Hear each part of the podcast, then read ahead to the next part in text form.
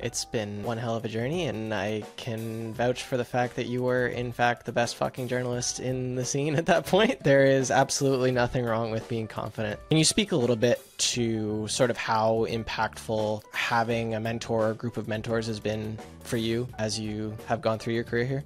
My journey is very unique, and I think when you have a lot of kind of unique parts of your journey, it's hard to find a mentor that's like had the exact same like one-on-one experiences.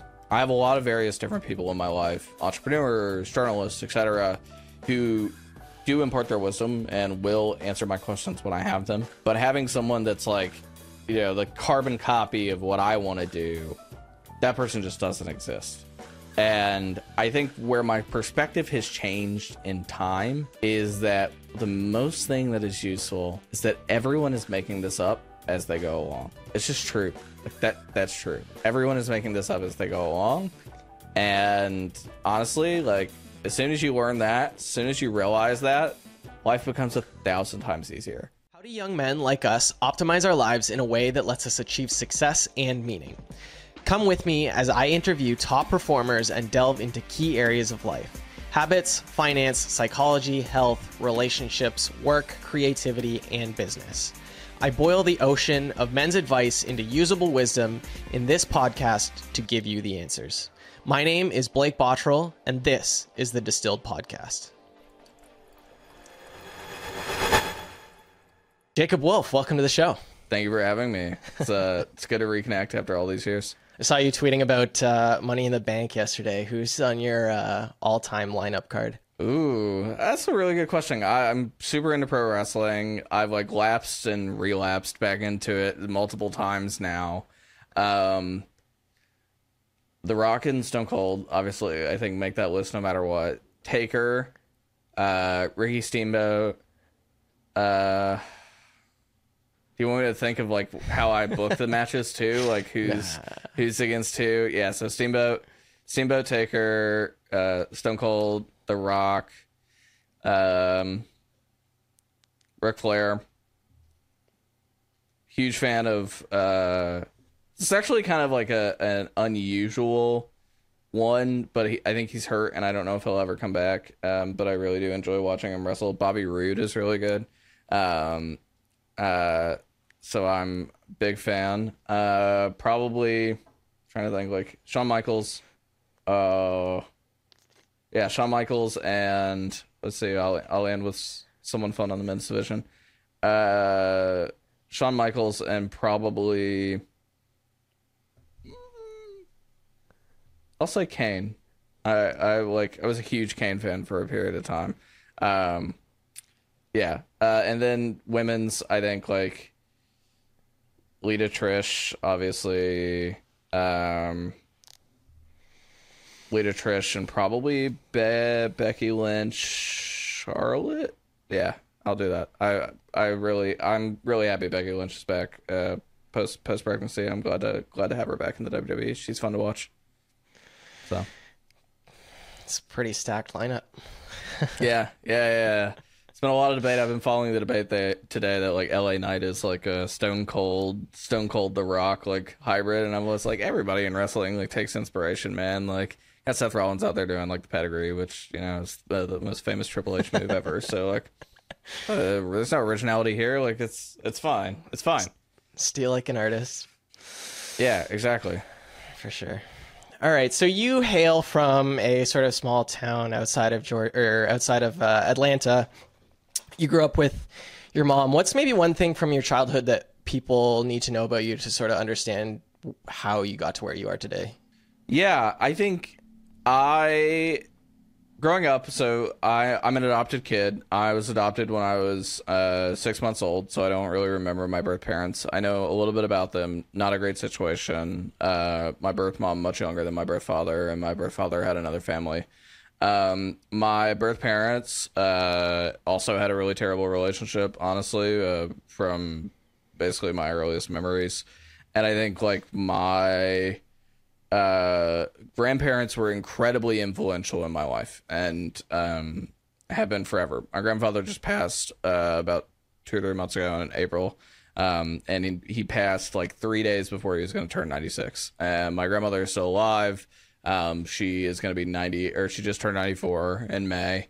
And um, she has been, uh, she was such an influential part of my life. And I think, like, I have her to thank for so much. Um, she's had Alzheimer's for the past 16 years. So I'm really was the only grandchild that got to experience her while she was still very much cognizant um, she got diagnosed when I was 10 years old. And so, uh, extremely influential from teaching me how to write and sing and speak and all these like various different things, pushing me forward in ways of music and everything else, financially supporting my goals and ambitions. And being there at a time where like my mom post divorce and abuse was very broken and my father was not really present in my life much at all. Um, my grandparents being there and my grandmother like putting so much time into me uh, is ex- extremely uh, exemplifies who I am as a person. I think because like um, in many ways I'm a mirror image of, of her. Uh, she is by far uh, the smartest and the strongest woman I've ever met in my entire life. Um, extremely, extremely intelligent. If she wasn't born in the late 1920s and born in a different era, like could have gone on to probably rule the world. Like, you know, I'm not exaggerating. Like, could be a woman president because just super witty, was involved in politics later in her life too. Like, um, but you know, uh, different people felt very differently about women in politics in, in the 1950s and 1940s and or 1950s and 1960s than they do now. And um, yeah, and also just like extremely strong. Uh, not many people live with Alzheimer's for 16 years, and I think that's because the the woman inside fighting it is uh, one hell of a person. So um, yeah, extremely thankful for my grandmother in particular. Yeah, absolutely. I feel like it's one of those things that you hear.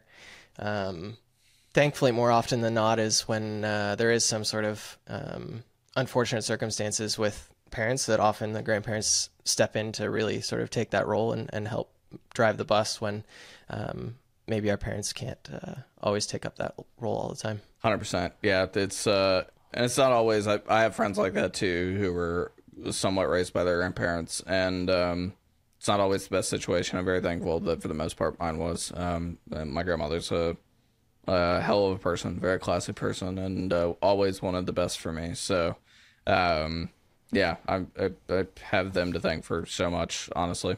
Absolutely. So, talk to me then with that setup of the progression of the uh, Jacob Wolf semi pro gamer to journalist to now uh, podcast and new media host.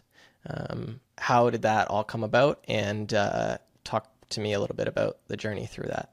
Yeah, so I've I've played video games in some aspects since I was really young. I remember my four year old Christmas was a Game Boy Advance. Uh, my five year old Christmas was an Xbox, and they've always been integral in my life. My mom was really into video games. Um, she had a PlayStation One, and those are probably my earliest gaming memories are playing PS1 games. Um, and I think I really got into competitive games in 2008 and 2009 when Call of Duty started to become extremely popular. Online multiplayer in Call of Duty started to become super popular, and I was v- very into it, and I got very good relatively quickly at Modern Warfare 2 and started playing online and MLG game battles.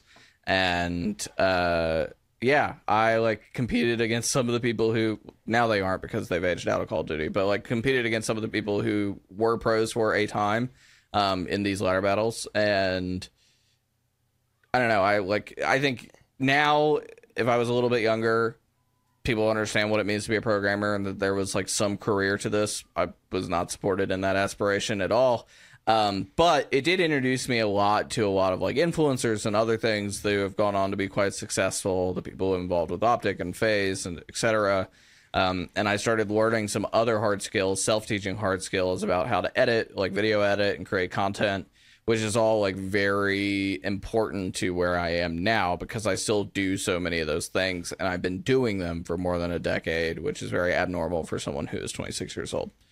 Um, the journalism part of me started because um, when I was a teenager, I worked in the music industry for a little bit, and I ran record labels, etc.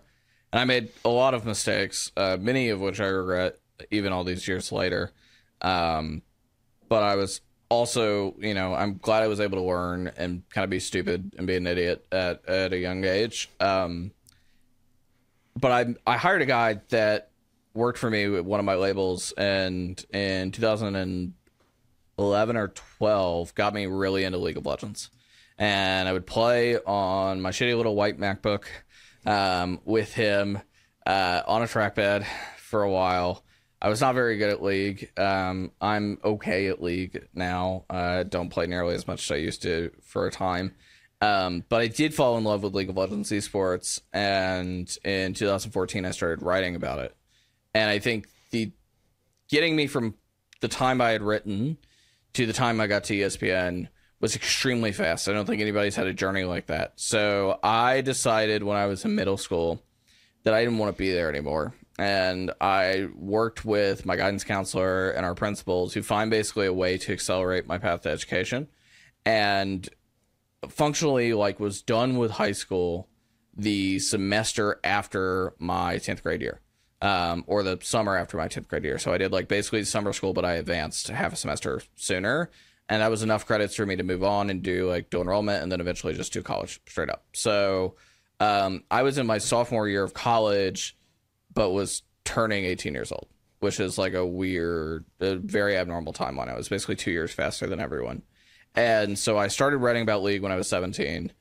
Um, I got like decent amount of scoops in in the league space at that age, and then I had one that I wrote painstakingly uh, for the Score Esports with Neil Kilsingham, uh, Do Raven, who was like a League of Legends journalist at the time, and getting all published on the Score, who were like kind of the new big dog in the space. Got me recruited by Dot Esports as a contractor because Dot was really afraid of losing talent to the Score. Um, and so they like carved out some budget from another department and brought me on. Um, I did basically a, exactly a year. I planned it that way. Exactly a year at, at Dot. That summer, uh, you and I actually uh, went to uh, the League of Legends World Championship, or sorry, League of Legends uh, LCS Championship in New York um, in August 2015.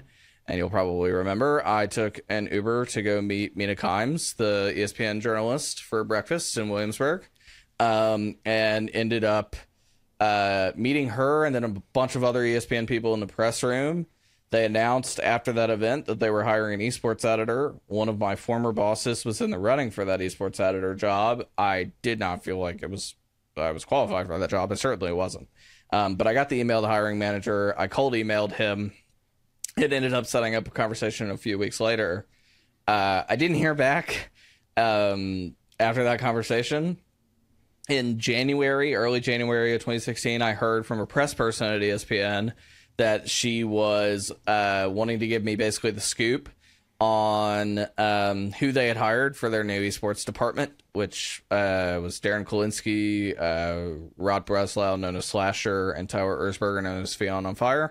Um, I wrote the story. I'd actually broken the news maybe about a month earlier that they had hired Darren because he had a um, an email basically that's uh, at his former employer that said where he was going. Like they were not discreet his, in his goodbye email, so I got a leak of that and broke that he was being hired as ESPN's main guy.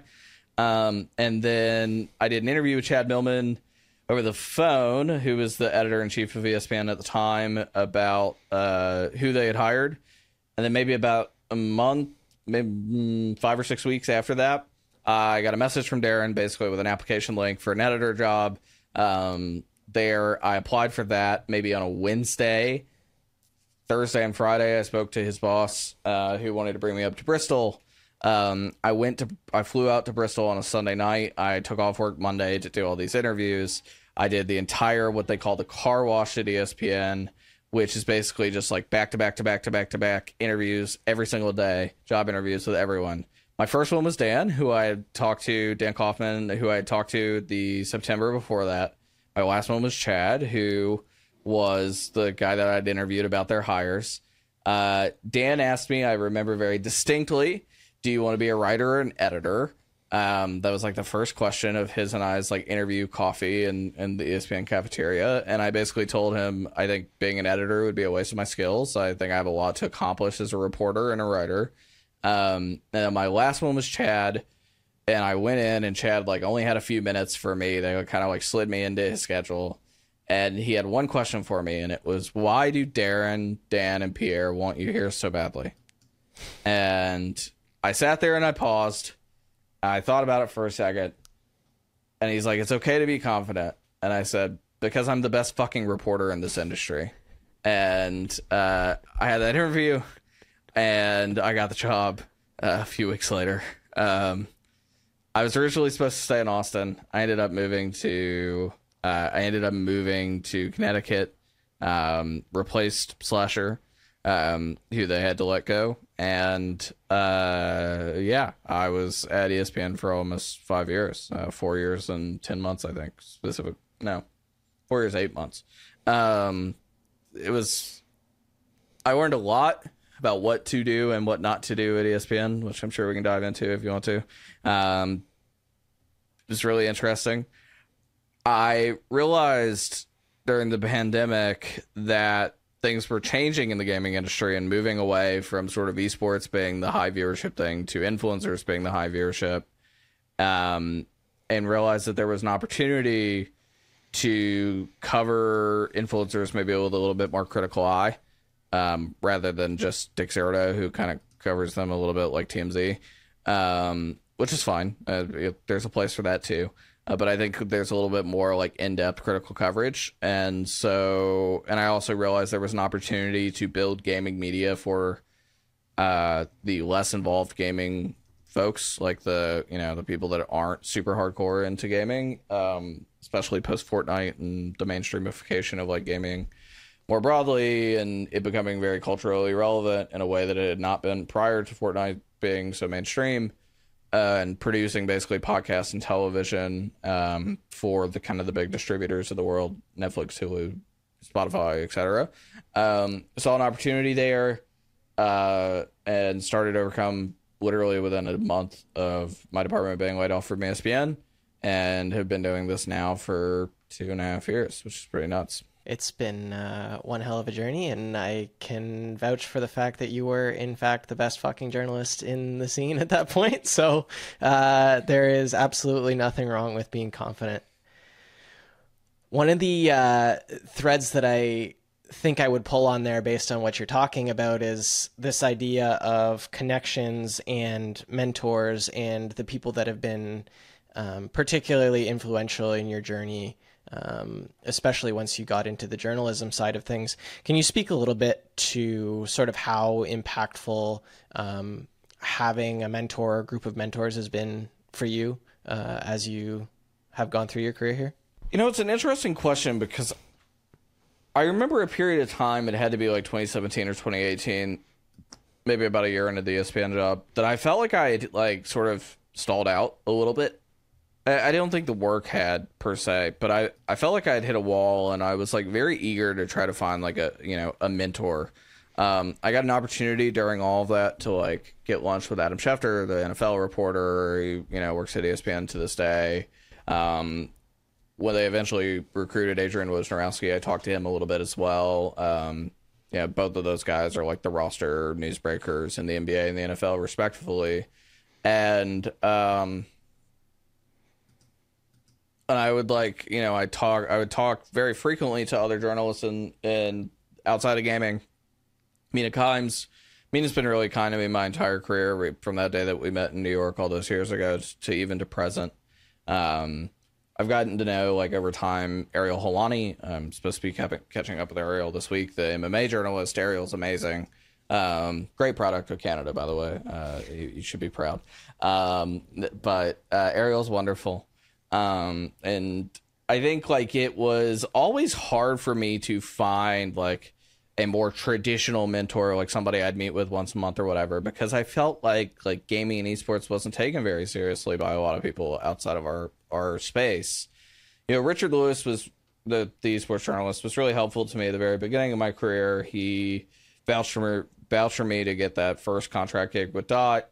Um, you know, he made some really important introductions for me, not to sources, but to like other people in the space from a business perspective very early on. Um, but I would say it's been hard. I think my journey is very unique, and I think when you have a lot of kind of unique parts of your journey, uh, it's hard to find a mentor that's like had the exact same like one-on-one experiences. I have a lot of various different people in my life, entrepreneurs, journalists, etc., who do impart their wisdom and will answer my questions when I have them. Um, but having someone that's like, you know, the carbon copy of what I want to do, that person just doesn't exist.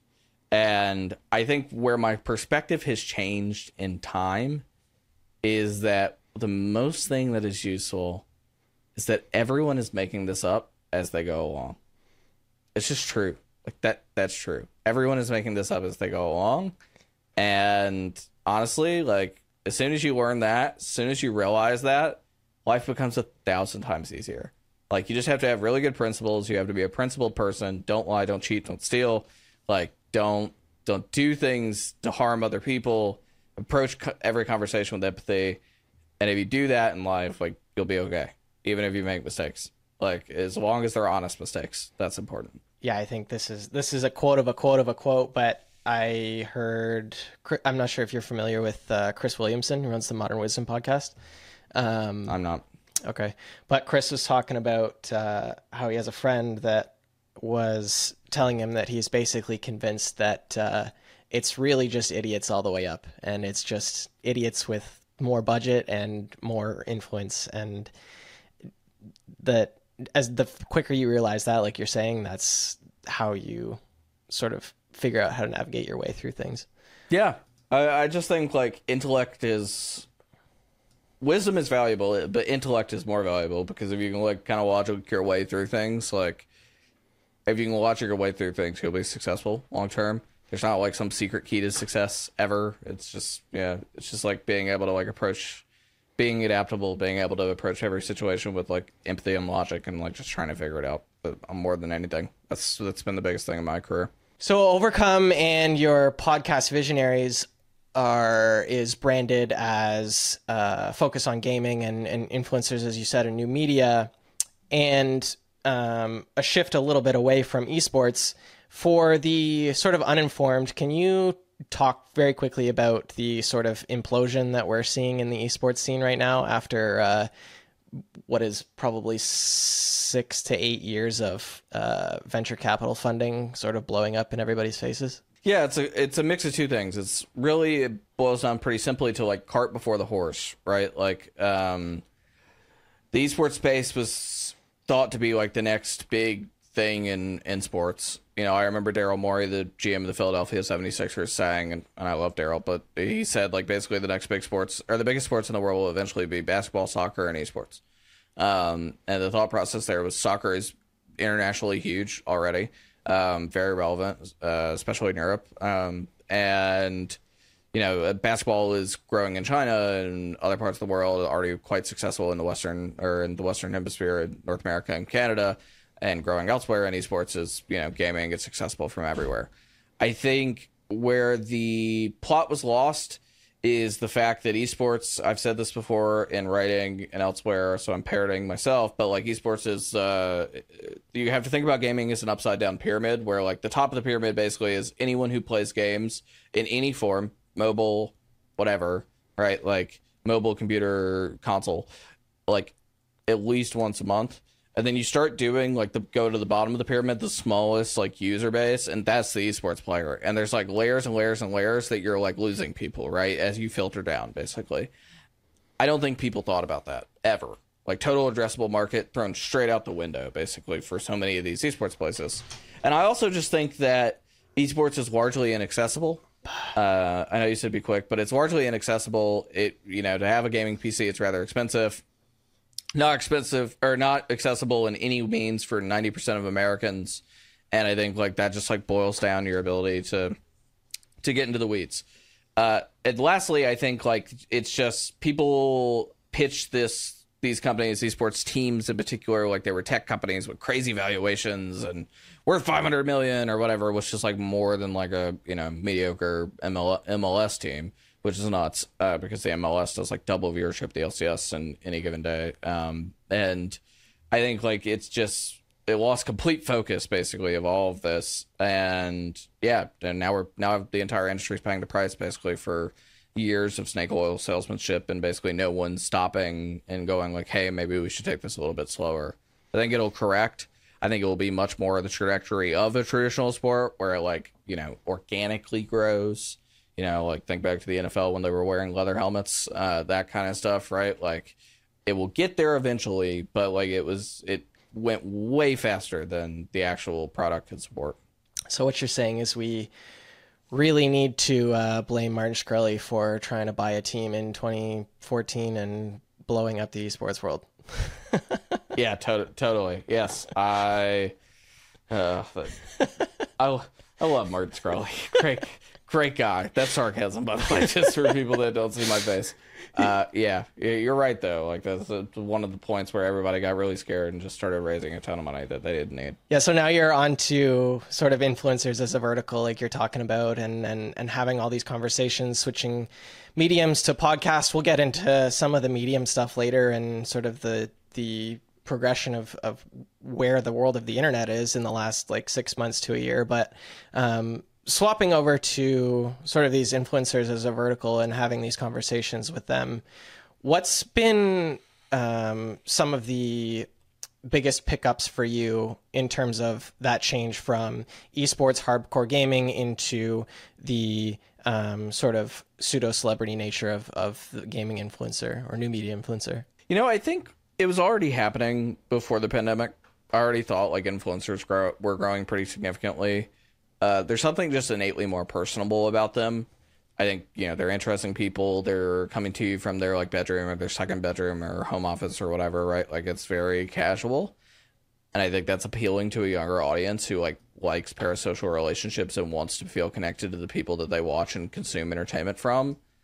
I think the pandemic, though, like if we're using a fire analogy, like the pandemic just poured lighter fluid on it and or gasoline, and it just like went absolutely bonkers. Um, you know, the pandemic, thinking back to it, uh, the isolation, people kind of being isolated for an, a year or so um, from social interaction because it took a, about a year, a little bit more than a year, to have wide distribution of the vaccines, um, uh, which you know kind of reset the social social life as we've seen in the past years as people like adapted a little bit more to going back to what life was like pre-pandemic socially and I think for a lot of young people, especially school aged people, um, middle school, high school, college, um, they found themselves very like socially rep- repressed and unable to like find ways to socialize.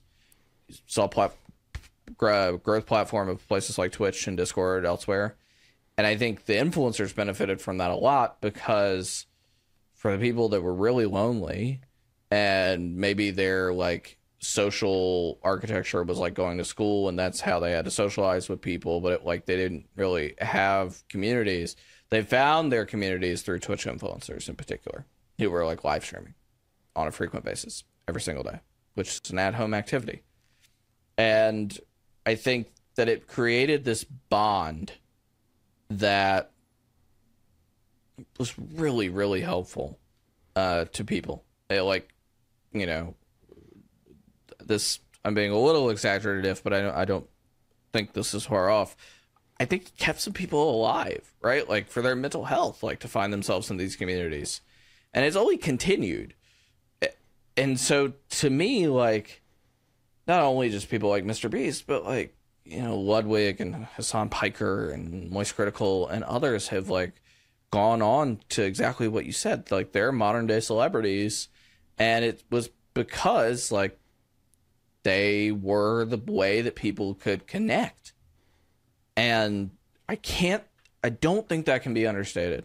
The connection that it was able to have and the, the impact on people's social lives. Now, there's a lot of negatives to that. There's like parasocial relationships and people being super creepy and like a stalker like flying from somewhere in Europe to like Amouranth's house outside of Houston and like showing up multiple times. Like it's gotten really fucking weird and that's why people like me exist to like cover the really fucking weird shit and like get down to the boil it down to a science um but at the same time like it did something that I don't think without the pandemic was repl- replicable. I do think it would have continued. I do think celebrity culture would have came to, to Twitch and streamers, etc. eventually.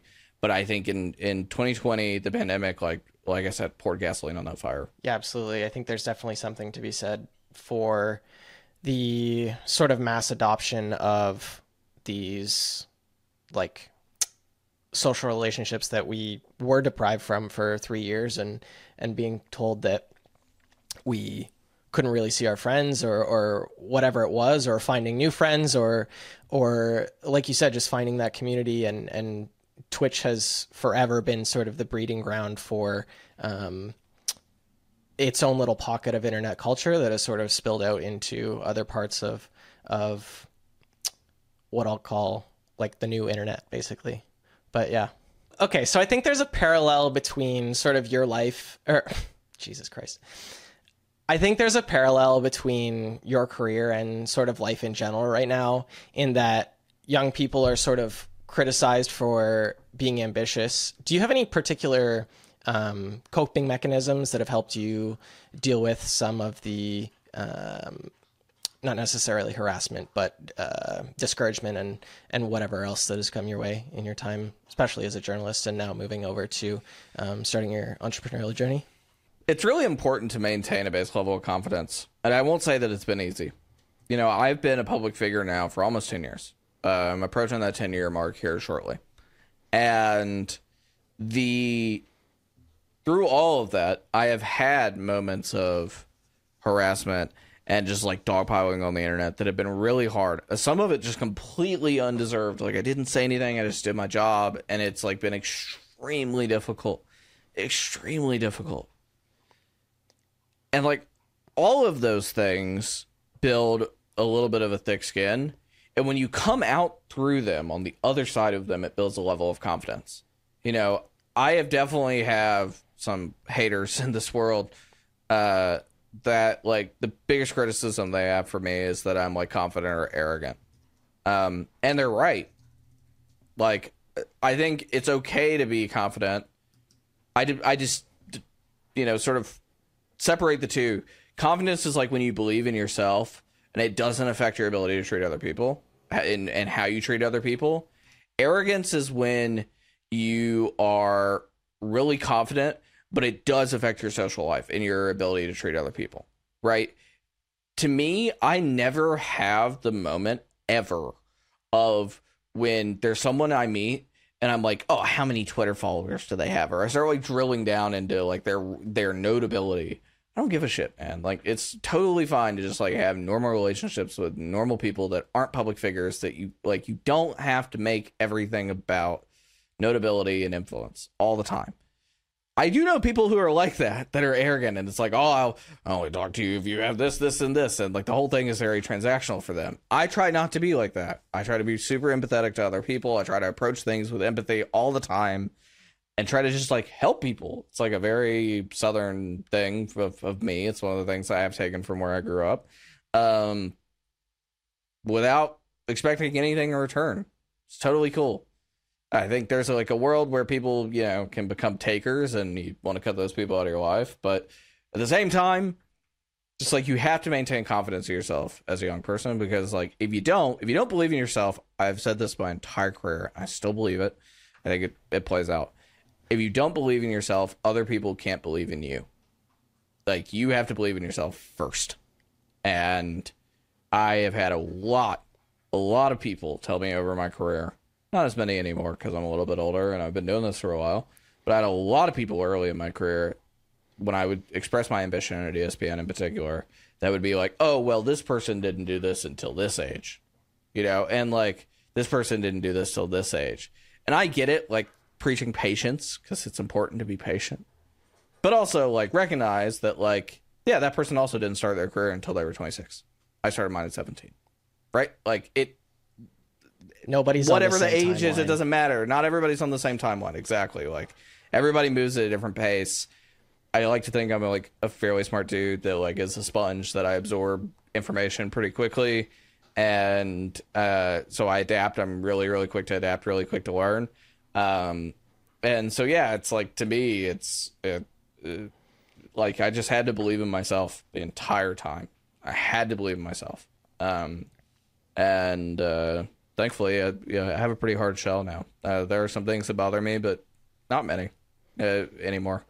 Um, I'm able to get through it pretty quickly. Yeah, I think the confidence is definitely an exceptional part of it. One of my sort of favorite quotes that I picked up over the last like year or so um, is from a guy named Alex Hormozi, and he just says, um, "Confidence is is not shouting affirmations in the mirror; it's having an undeniable stack of proof that you are who you say you are."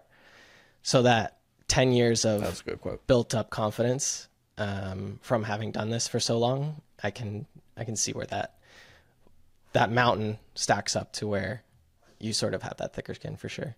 but always want to learn right like i like never i never approach a situation thinking i know it all because the minute you reach that you know like i know some of my peers in esports journalism who have literally had in their contracts like edit clauses. Like you can't edit me. Like what the hell man? Like that's super like screwy. Like i love love editors. I have worked with some really great ones over the years. I'm still working with one larry burke who's a former editor from sports illustrated and edits my newsletter um, and larry's awesome Er- larry and i get along a lot we're, we're kindred spirits in many different ways despite a pretty significant age gap and, and uh, career experience between the two of us and uh, we talk philosophically philosophically about a lot of things because he's been in the newspaper and magazine business for so long, and um, I'm always learning, learning from him. I'm learning from other people. I'm like constantly just trying to learn new things. Um, and like just because I have like high intellect and adaptability doesn't mean that I like know everything. Um, so yeah, the minute that you stop learning is the minute that, you, that you've you've lost the plot. I think. You sort of have to have these difficult conversations all the time as a journalist, whether it's being involved in things like uh, the Activision Blizzard lawsuits or or um, sort of Saudi Arabia's takeover of, of esports in the last couple of years. It feels like so many people just sort of refuse to flat out have any of these difficult conversations anymore. How do we sort of continue to make sure that we're having these sort of important but uncomfortable conversations in a world where the internet's sort of boxed us off into our own little area? It's gonna make me sound like old man screams at cloud, and I don't mean for it to. Um, I, because I am a Zoomer, technically by age, I am a Zoomer. Um, but I do see, and I do think the pandemic contributed to this a little bit too. I do see like a lot of social awkwardness in my younger peers. Um, they don't like confrontation. They don't really handle it particularly well. I I didn't handle it very well at their age either, to be fair. But like, at least I like rather than me handling it me handling it poorly was not avoiding it. Actually me handling confrontation poorly is basically just sticking up my fucking middle finger and just being an asshole um, which is fine. Um, i could be better about it but like that's you know whatever. Uh, it's not a bad no not a bad instinct to have. Uh, just gotta mold it. You gotta be a little bit nicer when you when you start acting that way um, even if it's your gut instinct. I think it's really tough um, because like digital media in a nutshell like rewards just this like high value of churn. And so like you waste all your mental energy as a young journalist you waste your mental energy uh churning out all these pieces every single day. And then there's the one that like gets you into a sticky situation where like you have to stand up for yourself and you're like you're just exhausted. So i'm like empathetic to the fact that that's the you know the name of the game at the moment. But like really really got to have a spine and it's really difficult too. Honestly it's really difficult when a lot of the editors at these places also don't have a spine. And also like there's no no legal like legal backing at all. Like a lot of these places like just fold and take down the piece the minute that there's any pushback. Like no like all right go ahead sue us right? Like it's just really sad like the way the digital media has come and i and i don't have the right answer to your question because it's just not i don't know. I think about it a lot and uh maybe i'm wrong. I i hope i really do hope that there's like a, a breed of journalists that like comes out of college and builds careers that are you know covering the digital media internet landscape that are just like super confident. Fuck you honestly. Like it's it's that's really really important. Um, but I just I'm not so confident that's going to happen right now. I, I haven't met a lot of them, and I meet a lot, a lot of students and a lot of recent grads in this space all the time. I try to help folks, and I'm just, I'm not too confident that that's there yet, but I, I hope I'm wrong. Is there a chance that long form content and sort of podcasts are part of the antidote to that? To have those conversations in an extended format where there's no hiding? I'm not as pessimistic about long form content as many of my peers are. You know, I frequently hear older journalists say like and older content creators say like, "Oh, like uh TikTok's killing the way that we consume media."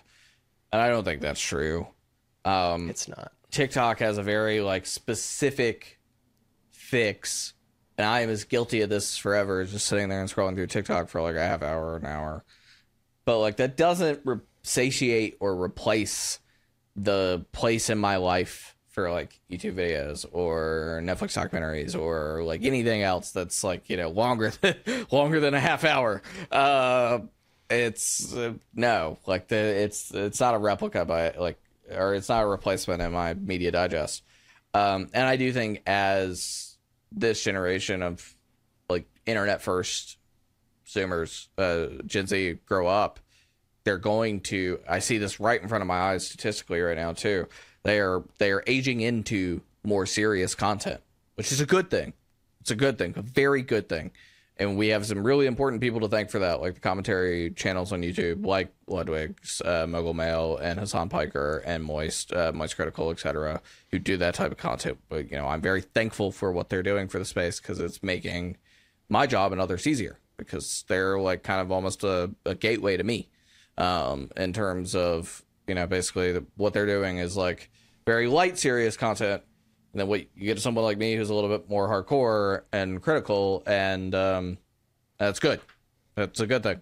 Um, uh, and so yeah i think like long form content is going to continue um, and i think that mm, how it changes like the media, media we digest is a really interesting thought. Um, uh, the jury's still out honestly have my ambitions are to be a part of that uh to you know be a part of that antidote uh, in, in a lot of ways um and i have a lot of big ideas about how to do that I'm 100% with you, and it's part of the reason I'm sort of found myself back on the same journey that that you are again now too. So, can you sort of in our estimation of the fact that this is the world, the way the world is going, um, of these independent creators, can you sort of give me the steelman argument both for and against sort of legacy media, the Washington Posts or the the New York Times or the CNNs of the world.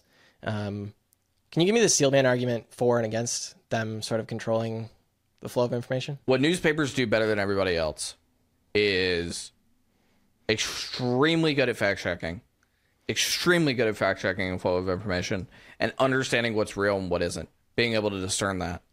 I recently had a conversation in the past couple of months with a very successful content creator. Again, this is private. I don't want to dive into like all the details, but it was a very, very successful content creator, uh, like hundreds of millions of views every single month. Privately approached me and asked me to look into something that they saw on a TikTok that was concerning to them because they have some relevance to the subject and they needed to know if they needed to act.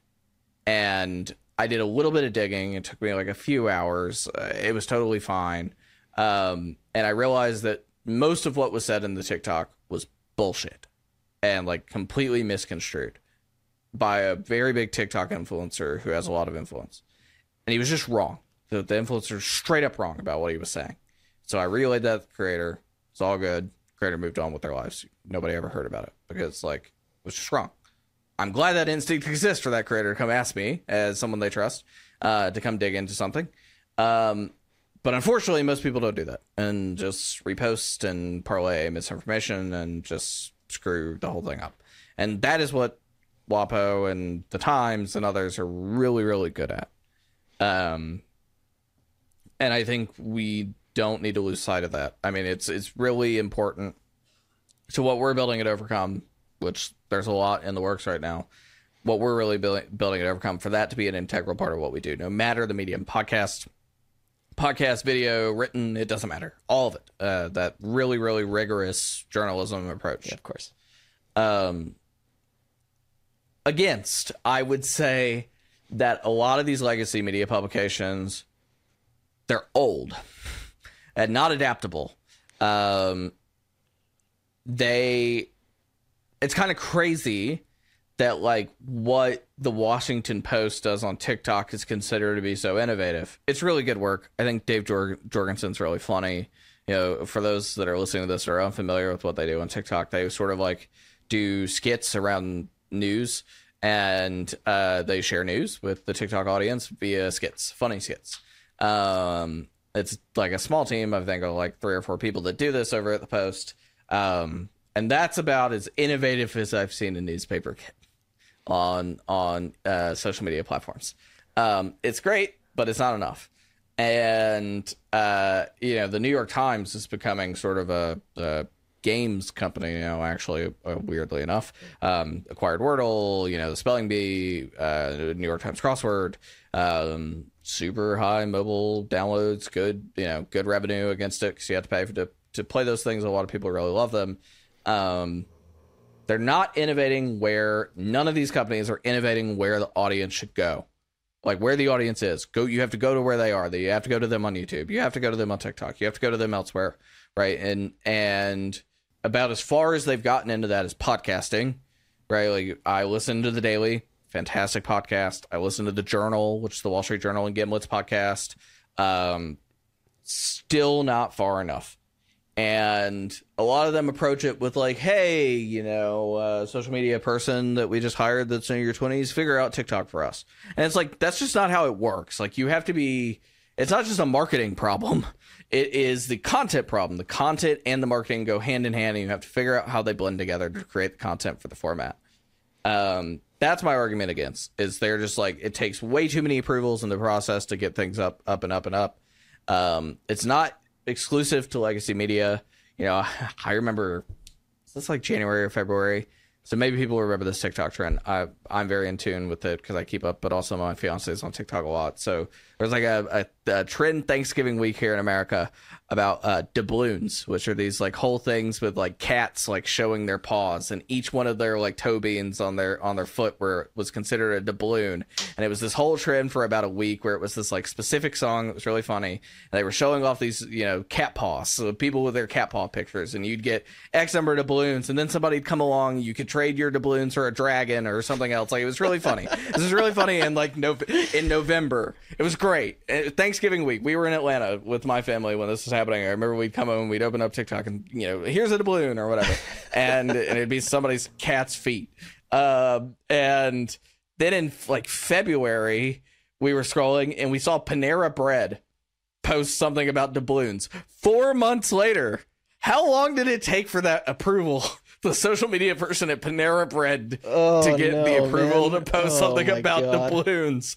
Four months after the trend, Oh, boy. in like February when it was in November, and and I'm just like, I mean, this is the same problem with legacy media. It's just like too many approvals to get to the top to be like, hey, we're trying something different. And uh, and that's the problem. That's why you see like influencers, et cetera, being more successful is because they're more nimble. continuing with this conversation of, of sort of new media and the, the direction of the internet, the sort of saga of the downfall of Twitch and Reddit in the past uh, month or two here. Um, I tend to typically subscribe to Hanlon's Razor, which basically just says never attribute to malice, which you can instead attribute to stupidity. So, how much do you think? Um, I heard you talk on the podcast with Zach and Devin. How much of this is like an inevitability of the pricing model of the internet, and how much of it is sort of these companies losing the boat on their audiences? I think it's almost all the inevitability of the pricing of the internet. Twitter has the same problem, by the way. Like uh, Elon Musk is very quickly figuring out that Twitter's a shit company from a financial perspective, and like trying to figure out how how this works. Um, you know, all these companies innovated, but nobody like none of the innovators, none of the CEOs, founding CEOs, et cetera, like really asked the question, how do we make money? Um, And honestly, what's so sad about it more than anything is that these companies are really vital to the way the internet works. Those three companies, Twitch, Reddit, and Twitter. Uh, Twitter is like, you know, it's a fraction of the size of Facebook. Facebook is the most important social media company in the world, mostly because it's global. Um, and it's like used in other parts of the world that aren't the west western part of the world where Twitter is more dominant, um, or where Twitter is more relevant. Uh, Facebook's still very dominant, um, but you know Facebook's more global. Uh, with Twitter, I think like it is. There's just like no way to monetize it effectively. You're not going to get people to pay for the extra features. I do because I'm a content creator, but like that, I'm the exception of the rule, not the rule. And uh, you could maybe take the post.news approach, but I don't I don't think so. I'm on post.news right now. It's cool. Basically for people unfamiliar with what post.news is, social media platform that's like supposed to be a little bit more civil than Twitter, longer discussions, etc. Uh, what they have is a point system, and you can buy points. You can load up your wallet with microtransactions, and you can basically like if say you don't pay for the Wall Street Journal, the New York Times, or the Washington Post, you want to read a Wall Street Journal, New York Times, or Washington Post article. The idea here, functionally, and not every publication's got on board with this, is that you can like pay you know, 50 cents to read the one article or whatever rather than paying 10 to $15 a month for the subscription and you just read the one article, the thing that interests you. Um, I don't think that works on Twitter either. I just don't think there's a way to monetize Twitter effectively. Same goes for Reddit, right? Like it's there's just not like there's not a functional way to monetize Reddit either. Um, and like I don't know, like they they have the same problem.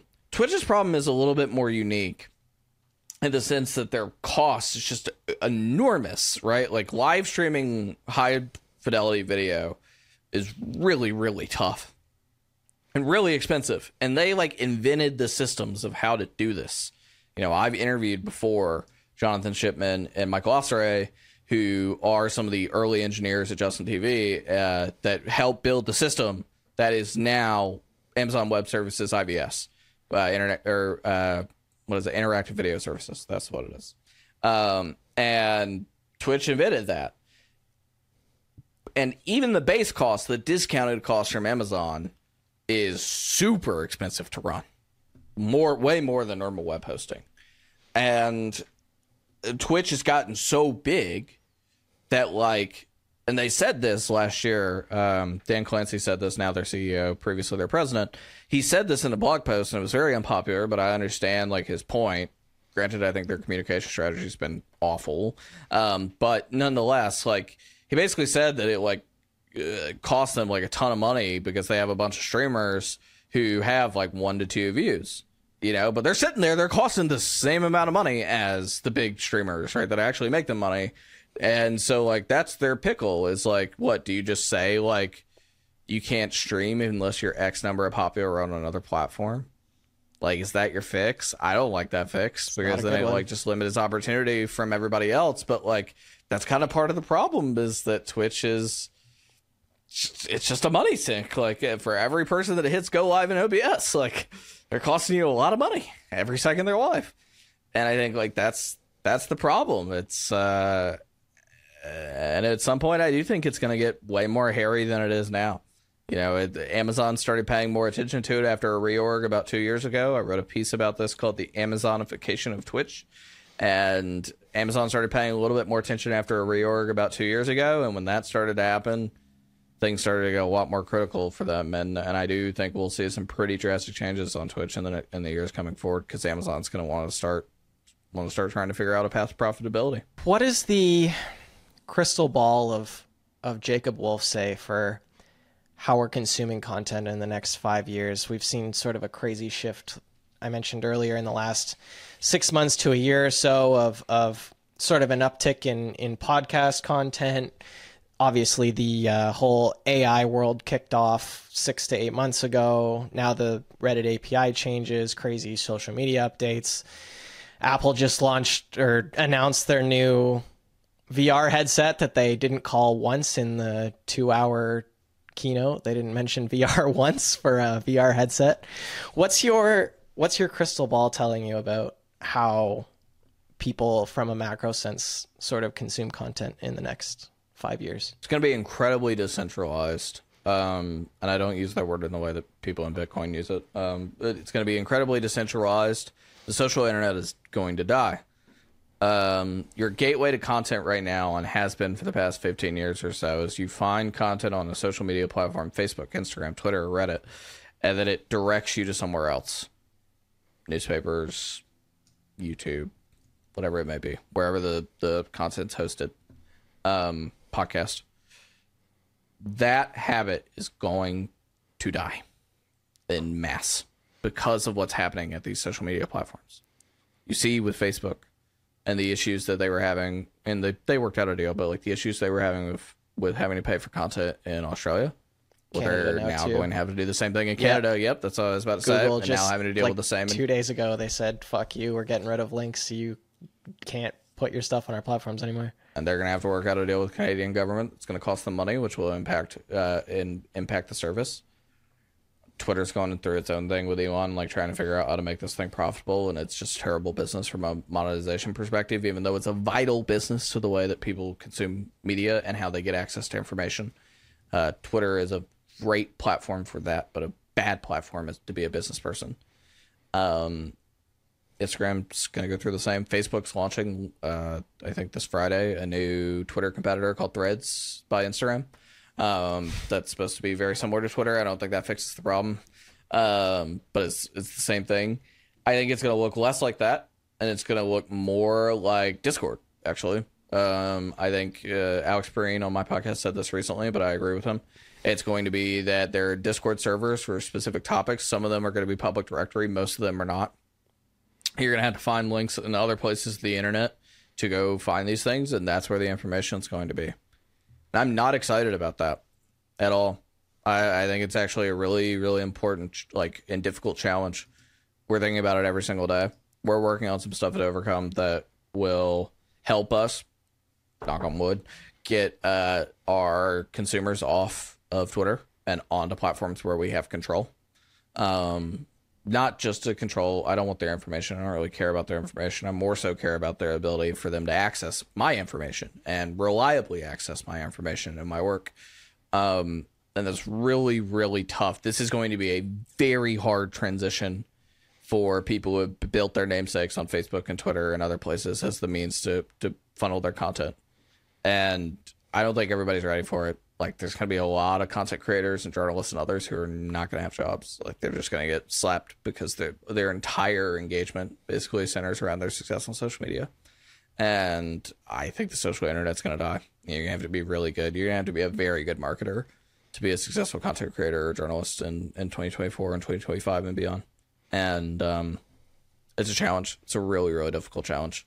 Um, thankful to have people around me that are good at it um, and innovative about it. But even I'm worried just because it's it, it's a lot of work. Yeah, is there anything that you've sort of picked up as a bridge to the gap in the meantime? Now that you've sort of started this, being out on your own for the last two years, is there anything that's sort of come up as you have to become an expert content marketer alongside your team? As opposed to the previous distribution channels that you had had of, of um, just being on the written side of things? Is there sort of a big revelation to you in the last couple of years of like, oh, this is where we really need to be focusing our energy? It's not one specific platform. It's just like it's actually kind of getting back to the basics of the early internet. Yeah, the early internet, I think about this actually with my grandmother because my grandmother was a perfect example of this. I remember in the early aughts, my grandmother like being super into email. I remember how she'd get information. Someone would email it to her. There'd be email lists and email groups and other ways to get content to her, right? And that was how she would find it pre Facebook, pre Twitter, pre any of the other social media platforms being like hyper successful. It would be like, hey, like I'm on this list, this email list with a bunch of other women that are into this subject, and like they forwarded this thing to me, and now I'm reading this thing, and now I'm telling you about it. I remember that interaction very distinctly. That's what we're going back to, and I think like that's the, the you know whether that be Discord whether that be newsletters, etc., like a more controlled means of access to information. Again, it's scary because it's going to make a lot of uh, people uneducated because they're so used to the social internet being a part of what the way to get their content. And AI is like, in my opinion, AI is going to kill search. as we know it right now too because like AI enabled search is going to stop link directing to all the SEO driven traffic and it's just going to scrape and go here's a bubble from Google at the top of your feed here's a bubble that shows you every bit of information that you need really quickly. And that's going to kill a bunch of digital media websites too.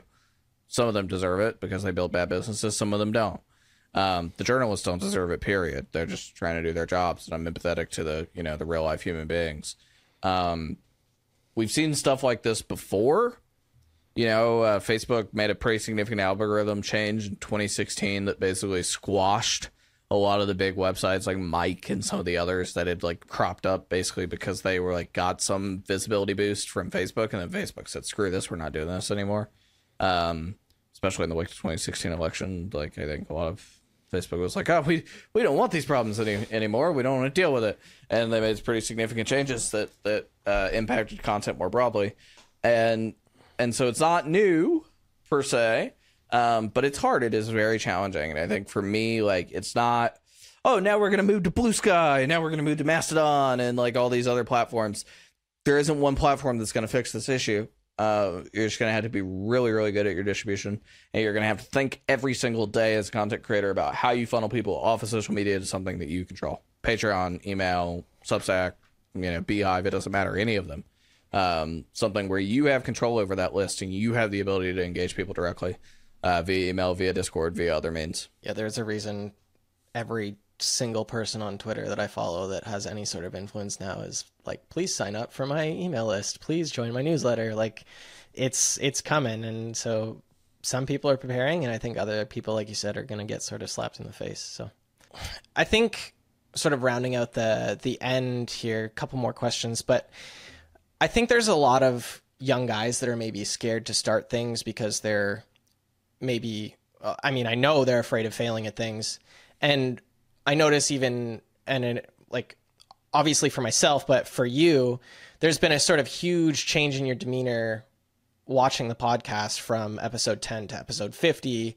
You gave some sort of very insightful um, context to a listener on the episode with Zach and Devin um, a couple weeks ago, just about experimenting um, when you're like starting out, and like that's when you can um, afford to fail the most.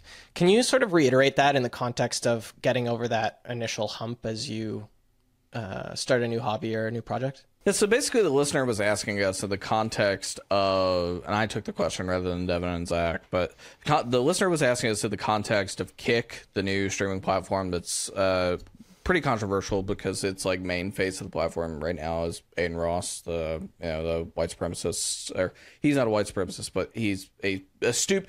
He's a stupid dude that platforms a bunch of other bad people like to... white supremacists. Correct, white supremacist Andrew Andrew Tate go down the list, right? Like it's it's bad, and uh, and the context was basically like this person managed VTubers and was like trying to figure out kind of what we what you just asked me before this like where the plat what platform do you go to? And do you do you try a kick? Like is it worth trying to just like work through all the issues at Twitch to get boost visibility right? Because it's a bigger market bigger website. And that was the question. And basically my answer to that was like you know when you're new experiment all you want. Because the more and more eyeballs you have the more and more expectation it is that you know everything which none of us do none of us know everything. We I literally said earlier in this podcast, everybody's making it up as they go along, and that is true. And more than anything else, I think when you have less eyeballs on you, experiment, try new things. It's okay to fail. Learn from your failures. When you fail, take notes of what you did wrong. Take notes, think philosophically about what you did wrong and and think big picture about what you did wrong and then next time you try something, iterate with that knowledge. Failure is an important part of what you do. And everyone is scared of failure. Doesn't matter if you're the most successful person in the world. Doesn't matter if you're, you know, this is your first endeavor. Everyone's afraid of failure. I'm afraid of failure. Everyone is. Biggest thing is being able to find good coping me- mechanisms that help you work through that have a good support system, build a good support system, have good mental health healthcare providers too. I mean, therapists, therapists, and psych- psychs go a long way. Um, and try new things, uh, and try new things when people don't care about you, like as a content creator at, at first. Uh, because if you're if you're trying something when there's no one watching, it, it's like it's like the statement of like uh, you know if a forest falls in the trees and there's nobody in the forest, like did they did it actually fall because no one heard it, right? Like it still fell technically, it, Yeah. the tree still Yeah. fell, but at the same time, like nobody heard it, so like it's kind of whatever, right? It's, it's, it, it's fine. Um, and I think about it that way too. Like when you're when you're small, you you know you're gonna maybe you get a little bit of criticism, but it's not as much as when you're big and you fail at something. Um, so try new things when when you're on your come up because uh, you'll be thankful that you did. You'll learn a lot of lessons. So we're we're no stranger to some of the sort of nonsense talking points about um, first person shooters and gaming and leading to violence and all that stuff. But I think in the last couple of years, as I've been reflecting, I think there's potentially some room for a discussion around the addiction to video games and some of the weaponization of predatory tactics from game developers to continue to get people to play their games mass on scale because obviously that's how they make money.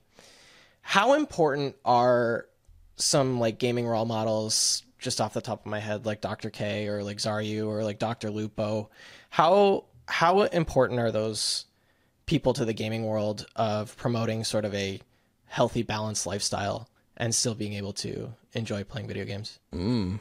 I can tell you listen to the the uh, the episode I did with the doctors because that's uh, that was a big topic talking to Rachel Kowert and Kate McGee because yeah that's that's why they were there. You know I I covered the first it's on my wall actually uh, the first ever mass shooting uh, at a gaming event. Um, I went down there the week after it happened and dug into what happened because there was a lot of media hysteria both on the left and the right side of the political aisle about gaming causing violence. You know, the biggest thing is that, and it's not exclusive to gaming, social internet, Twitter, Reddit, 4chan, 8chan sees this too. Like, gaming is a place for all communities, positive and negative, and it and it finds itself, especially like multiplayer games, find themselves at the center of many of the negative communities. It's not always the game's fault. Sometimes it is, but it's not always the game's fault. It's just they're gathering places. There will always be gathering places for bad people. Um, I think what really scares me is the pathway to finding the bad people is a little bit too easy. Um, if you're just like green, if you're a young person or a teenager or whatever, that you don't have a sense of acceptance and community in your actual life. So you're lonely and you're on the internet and you're trying to find something and you find acceptance. It's terrible people. It's really bad people. I mean, that's kind of what Adin Ross did. He's a huge influencer. He found community around bad people that accept him and, and praise him and give him affirmation. And it and it scares me. It actually this is probably the one thing in my life that like keeps me up at night more than anything. Um, because I think about what you just asked a lot um, because like doesn't matter the influence the good people in the space have, and nobody's perfect. People definitely do bad things, uh, even the even the people that you think are good role models. But it's like what what is their bad thing relative to like what the worst outcome is, right? And um, for the people you mentioned, it's not as bad as uh, it's not as bad as it could be. Um, but I do think more broadly, like their reach is not infinite, and their reach won't dissuade everyone. Um, it's really important to have good role models in gaming, but it's not enough. Uh, and I'm just like not really sure the fix here, to be honest. Um, as long as multiplayer gaming exists, as long as communities on the internet exist, there will always be places for the people to do bad things, and uh, gaming's going to continue. I mean, I just talked about how the social internet's dying. Where do you think some of these places are going to move? Right? Like, where do you think they're these communities are going to move? They're going to move into places like video games, um, and Discord, which they already have. A lot of there are a lot of bad communities on Discord, um, that you don't know about because they're private, and Discord doesn't. And I I criticize Discord a lot for this. Discord doesn't police it. They don't have a chatbot that scrolls through and looks for harmful messages. We know this because the Buffalo shooter basically is using a Discord as a manifesto um, by himself. Nobody else was in the Discord, but basically like just sat there and wrote about killing black people and how he was going to do it. Like mm, there needs to be a chatbot that scrolls through these things and finds like harm you know, pretty immediately, just like it does on Facebook, just like it does on Twitter, et cetera. And it identifies harm and it gets good at preventing it um, and referring it to law enforcement where applicable. Because, yeah, I mean, it, it's it's not going to get any better. It's going to get worse because they're going to have to find new places and they're going to find it in games. Uh, I'm really worried about the politicization of that because it's not the game's fault inherently. Um, in many cases, it's just a byproduct of being a place for community gathering. All right. It was very insightful, and I don't want to necessarily end this on a somber note. So I'll just, for all of the the negative stuff that we've talked about today, with whether it be the death of the internet or or what have you, what the next step is. What's one of your sort of favorite successes from uh, the gaming sphere for the last two years? One of the things that excites me the most, though, as more of a generalization, it's just happened a little bit more the past few years, and I've noticed it because I've been reporting on it. Is um, how influencers and charities are using the internet and and working with influencers to benefit these charities. Um, it's another case of like what we were talking about earlier that like the big the bigger charities because they just like they're so corporate and they have like so many approval strategies that like it just gets hung up right like in so many in the process but it started to get over that because like charities are uniquely different than like you know big media corporations or big big commercial companies retail companies etc like charities need to raise money, and if there's ever an opportunity to raise money, they will do it um, within reason. And so they've been a little bit more open to influence and adaptation in general. And I've seen some negatives about that, but I've also seen a lot of positives. And that makes me really excited. You know, I like like Creator Clash and and stuff that uh, the iDubbbz team, et cetera, has done, and like boxing events with influencers that like aren't traditional boxers doing this. That's really cool some of the other gaming charity stuff that's been done by people like Dr. Lupo and Ludwig and others too is really cool. Um, I'm glad that this is happening because, like, you know, the the charity playbook's changing all the time. I've talked to a lot of people in, in that space about this. Like, the charity playbook is like, oh, you know, you you table it like a relay for life or something, and like I, you know, I did that, or like I worked with the Alzheimer's Association for a period of time because my brother has Alzheimer's, and I felt very passionate about it. And I was like on their committee board in Brooklyn for a couple of years, and and basically like helped put together their race that they did or their walk that they did for Alzheimer's. Um, and we'd go table at these events, like, you know, Brooklyn Pride, etc. And like that's the traditional way to raise money for charities. And but I think people are now learning a little bit more about how to use the internet and how to use influencers, etc.